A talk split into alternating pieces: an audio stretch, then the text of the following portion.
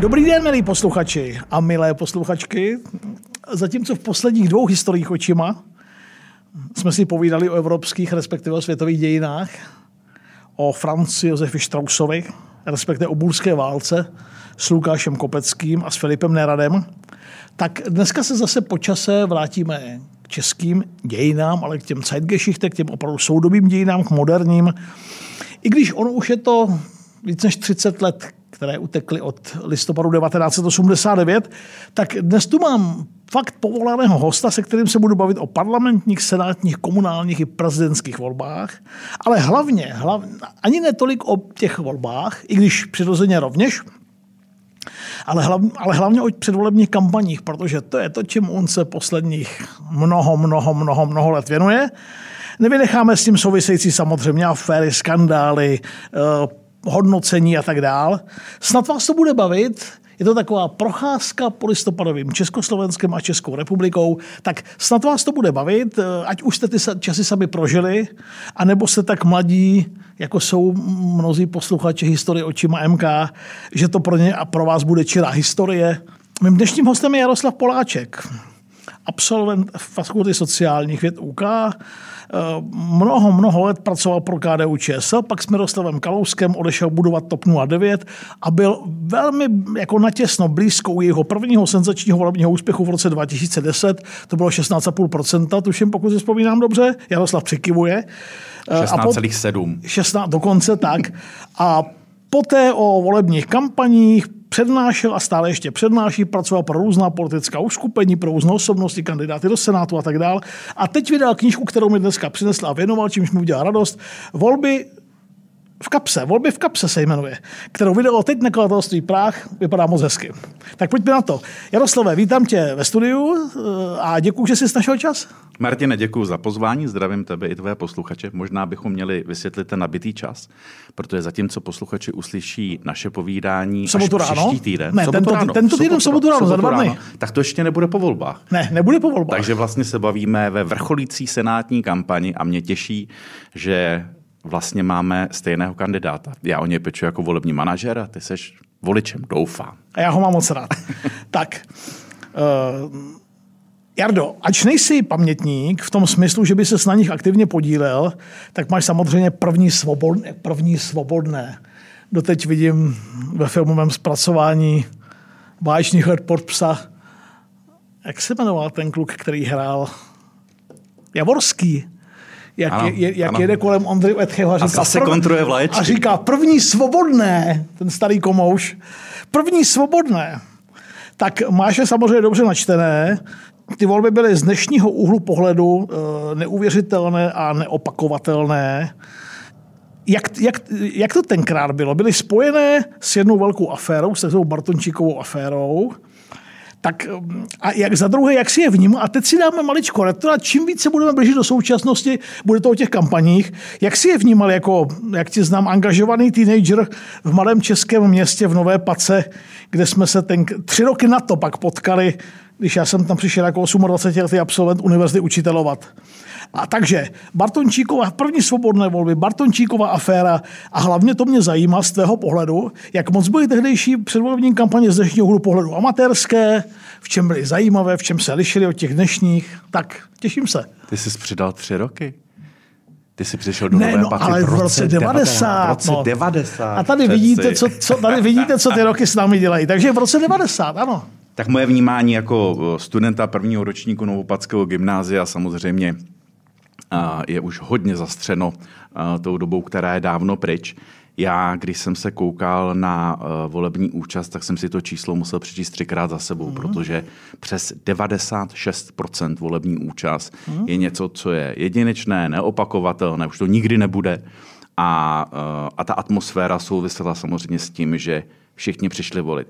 Hrozně jsem vzpomínal, co jsou ty zážitky, které, které si pamatuju do teďka. A pamatuju si tu debatu, která vznikla po té, co se zjistilo, že v těchto těch volbách jsme si zvolili 13% komunistů. Spousta lidí se divila tomu, že komunisté se vůbec dostali v demokratických volbách mm. do, do zastupitelstva, respektive do sněmovny, do sněmovny lidu. Učili jsme se nové strany, protože jsme neznali politické strany. Mm. Učili jsme se, co je to KDU, ČSL, respektive tehdy KDU pouze. Tak, teď jsem... Tak, ano. Už ano, jsem pozvedl prst. učili jsme se, že můžou existovat strany, které jsou regionální. Uh, Moravané měli své zastoupení ve výsledku mm. těchto těch voleb.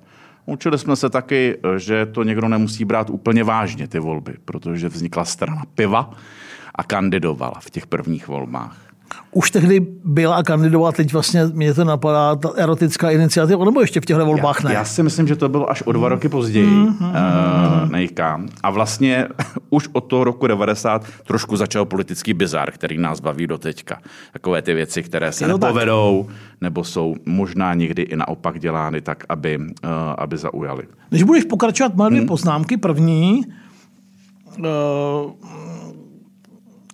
ten úspěch komunistů vlastně ale s ohledem na to, kolik členů strany v Československu pořád ještě žilo, a vezmeme k tomu rodinné příslušníky, tak to vlastně, jo, všichni jsme byli, žili jsme tou atmosférou listopadu a následujících měsíců.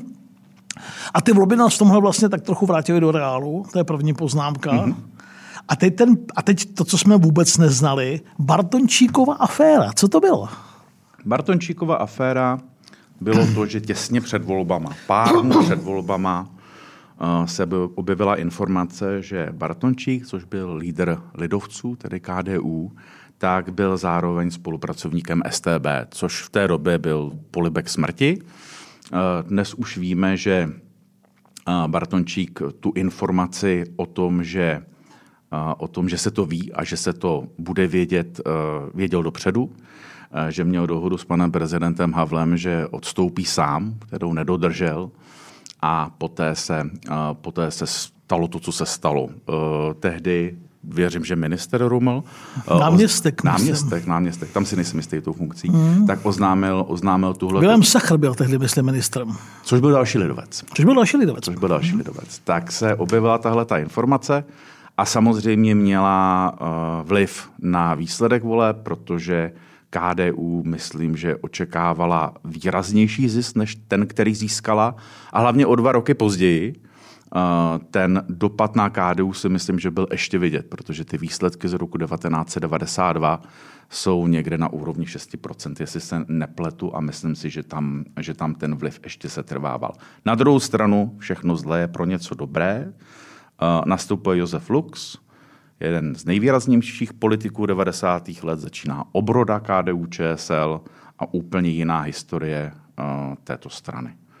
Kauza Bartončík z hlediska politického marketingu je jednou z kauz, kdy politika Pardon, zasahu... vstupuji ti do toho Richard Sacher, takhle daleko jsme, Richard Sacher. Uh, jedna z prvních kauz, která zasáhla do voleb a byla otevřená těsně před volbami. Myslím si, že jich ještě pár zmíníme v tomhle rozhovoru. Hmm. Uh, ty volby ukázaly, že česká společnost nechce mít a československá společnost nechce mít uh, s komunismem nic společného. A to potvrdili i ty další, které se konaly v roce 92 v červnu. A to byly volby, které už do značné míry rozhodly o budoucnosti Česko, jednak Československa a potom nás všech. Na české a slovenské politické scéně stály tehdy, straně stály tedy v čele nejsilnějších politických formací ti, kteří pak formovali znač, do značné míry v České republice nejen 90. léta, na Slovensku převážně 90. léta, Eh, Václav Klaus v čele už vznikle ODS a Vladimír Mečer v čele HZDS. A naopak propadla tedy strana lídrů listopadové revoluce občanské hnutí, které vedle Jiří Dinsbír starší. Dneska dodávám, tehdy jsme říkali jenom Jiří Dinsbír. Ano. Tak volby z roku 92. Já možná ještě ty jsi se ptal v té předcházející otázce na tom, jak ty, uh, jak ty vypadaly na tom malém městě, v té, mm. v té kampani. Jak vypadala kampaň v roce, tak pardon, vracíme se zpátky, posluchači to, ten náš překotný výklad jako určitě nám odpustí. Volby v roce 1990 v Nové Pace, pět tisíc lidí, podhorské městečko, Nicméně 10 tisíc lidí. Vyloučeno. 10 tisíc lidí. 10 tisíc lidí podhorské městečko zcela určitě. Nicméně, eh, já když jsem eh, přemýšlel o tom, začnu vyjmenovat, v čem všem se předvolební kampaně liší dnes a lišily se, mm. lišily se tehdy před těmi 30, více než 30 lety. tak by to byl hrozně dlouhý výčet. Ale některé věci si myslím, že pořád zůstávají stejné. Tehdy ty kampaně měly výrazně méně komunikačních kanálů. Vlastně ta, ta komunikace předvolební se odehrávala e, na vývězkách, na nástěnkách, prostřednictvím, prostřednictvím, prostřednictvím většinou plagátů. A to, co zůstalo stejné v těch kampaních, tak jsou předvolební mítingy, balónky, bez balonku se nedá dělat žádná, žádná volební kampaň. A myslím si, že se nezměnila a věřím, že se nezměnila ta, ta atmosféra v té předvolební kampani, to očekávání, ten poslední týden, těch posledních 14 dnů. Je to pořád stejné? Já si myslím, že ano. Já si myslím, že ano. Zcela určitě to nebude stejné v tom slova smyslu, jak jsme si říkali. Úplně jiná volební účast, ale to, když občané, seš... občané ještě vytrénovaní z povinných voleb v komunistickém Československu. Možná to mělo vliv na tu volební účast Nebo, no, rozhodu, úplně rozhodující. Eh, Protože... Byli, byli zvyklí, byli jsme, byli, byli jsme zvyklí chodit volit.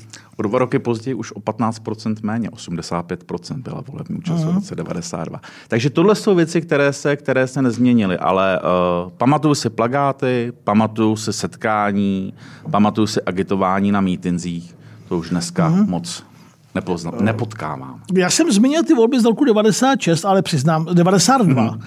Ale přiznám se, že úplně první, které jako mám v paměti, a teď samozřejmě jsem si to studoval a chystal jsem se na dnešek, ale první politický slogan, který já si pamatuju, je ten z roku 1996, a to byl politický slogan, se kterým přišla tehdy ODS a ten byl teda jako jen ze ještě ohledu, pan prezident mi to snad odpustil, jako pekelný. Dokázali jsme, že to dokážeme.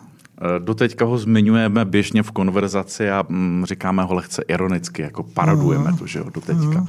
A je to přesto, přesto je to takhle hrozně moc starý slogan. To se teda, to se teda strašně nepovedlo. Uh, strany tehdy nedostali po čtyřech letech vládnutí, ta vládní koalice ODS, Lidovci, ODA, pro posluchače Občanská demokratická aliance vedená právníkem Janem Kalvodou, který představte si to, my veteráni to víme, ale mladší, mladší posluchači, který odstoupil, protože uh, aniž by to psal sám, ale že měl na dveřích, tuším, své kanceláře Judr. napsáno Judr Kalavoda, aniž jim byl, tak proto se tenkrát v roce 1900, v 90. letech odstupovalo. Proto se odstupovalo eh, z pozice vicepremiéra a ministra spravedlnosti. Kvůli, kvůli tomuhle. Tak, tak tu, tu, tu, tohle, si, tohle, tohle si pamatuju. Ale když už jsme teda skočili z toho roku 92 ano. do roku 96, a přece ta zásadní změna, ke které tam došlo, tak ta nebyla na pravé straně toho spektra. Ne, ne, ODS ne. se udržela vlastně, obahájila to, co vyhrála, měla. Vyhrála, na počet mandátů vyhrála volby. Tak. Uh, posílili zároveň ty menší středové, středové strany. To byly úspěšné, pro ně to byly rozhodně úspěšné volby. Ale ta zásadní změna se odehrála nalevo. Protože od roku 92 sociální demokracie z 6% vystartovala na 26% přibližně. A Zeman v čele, sociální Miloš demokracie. Zeman úspěšně vyluxoval všechno, skoro všechno, co na levici bylo. A výrazně to ovlivnilo politické kampaně. Tahle ta kampaň si myslím, nejenom tím sloganem, který si připomněl, ale tím, že poprvé se začaly řešit ty volební dopravní prostředky. Jezdil Zemák. Zemák jel i v těch následujících volbách a dokonce, a to jsem nevěděl, jezdili zemáčci. A to jsou ty, to jsou ty volby pak z roku 98. 8. Na jaře 8. O těch si budeme taky povídat. Hmm. Uh, Pardon, ty jsi něco chtěl doříct? No, jsem tě... Jenom jsem říkal, že tam opravdu se narodily jako některé věci, které se potom v tom politickém marketingu řešily dál. Řešilo se třeba to, že má smysl, aby politik vyrazil za těmi voliči, aby objel i ty menší obce, vesnice, malá města, že to může být odpracované a že to může výrazným způsobem změnit volební výsledek. Děkuji, že jste doposlouchali historii očima Martina Kováře až sem a plnou verzi, pokud vás zajímá a pokud si chcete poslechnout, najdete na info.cz.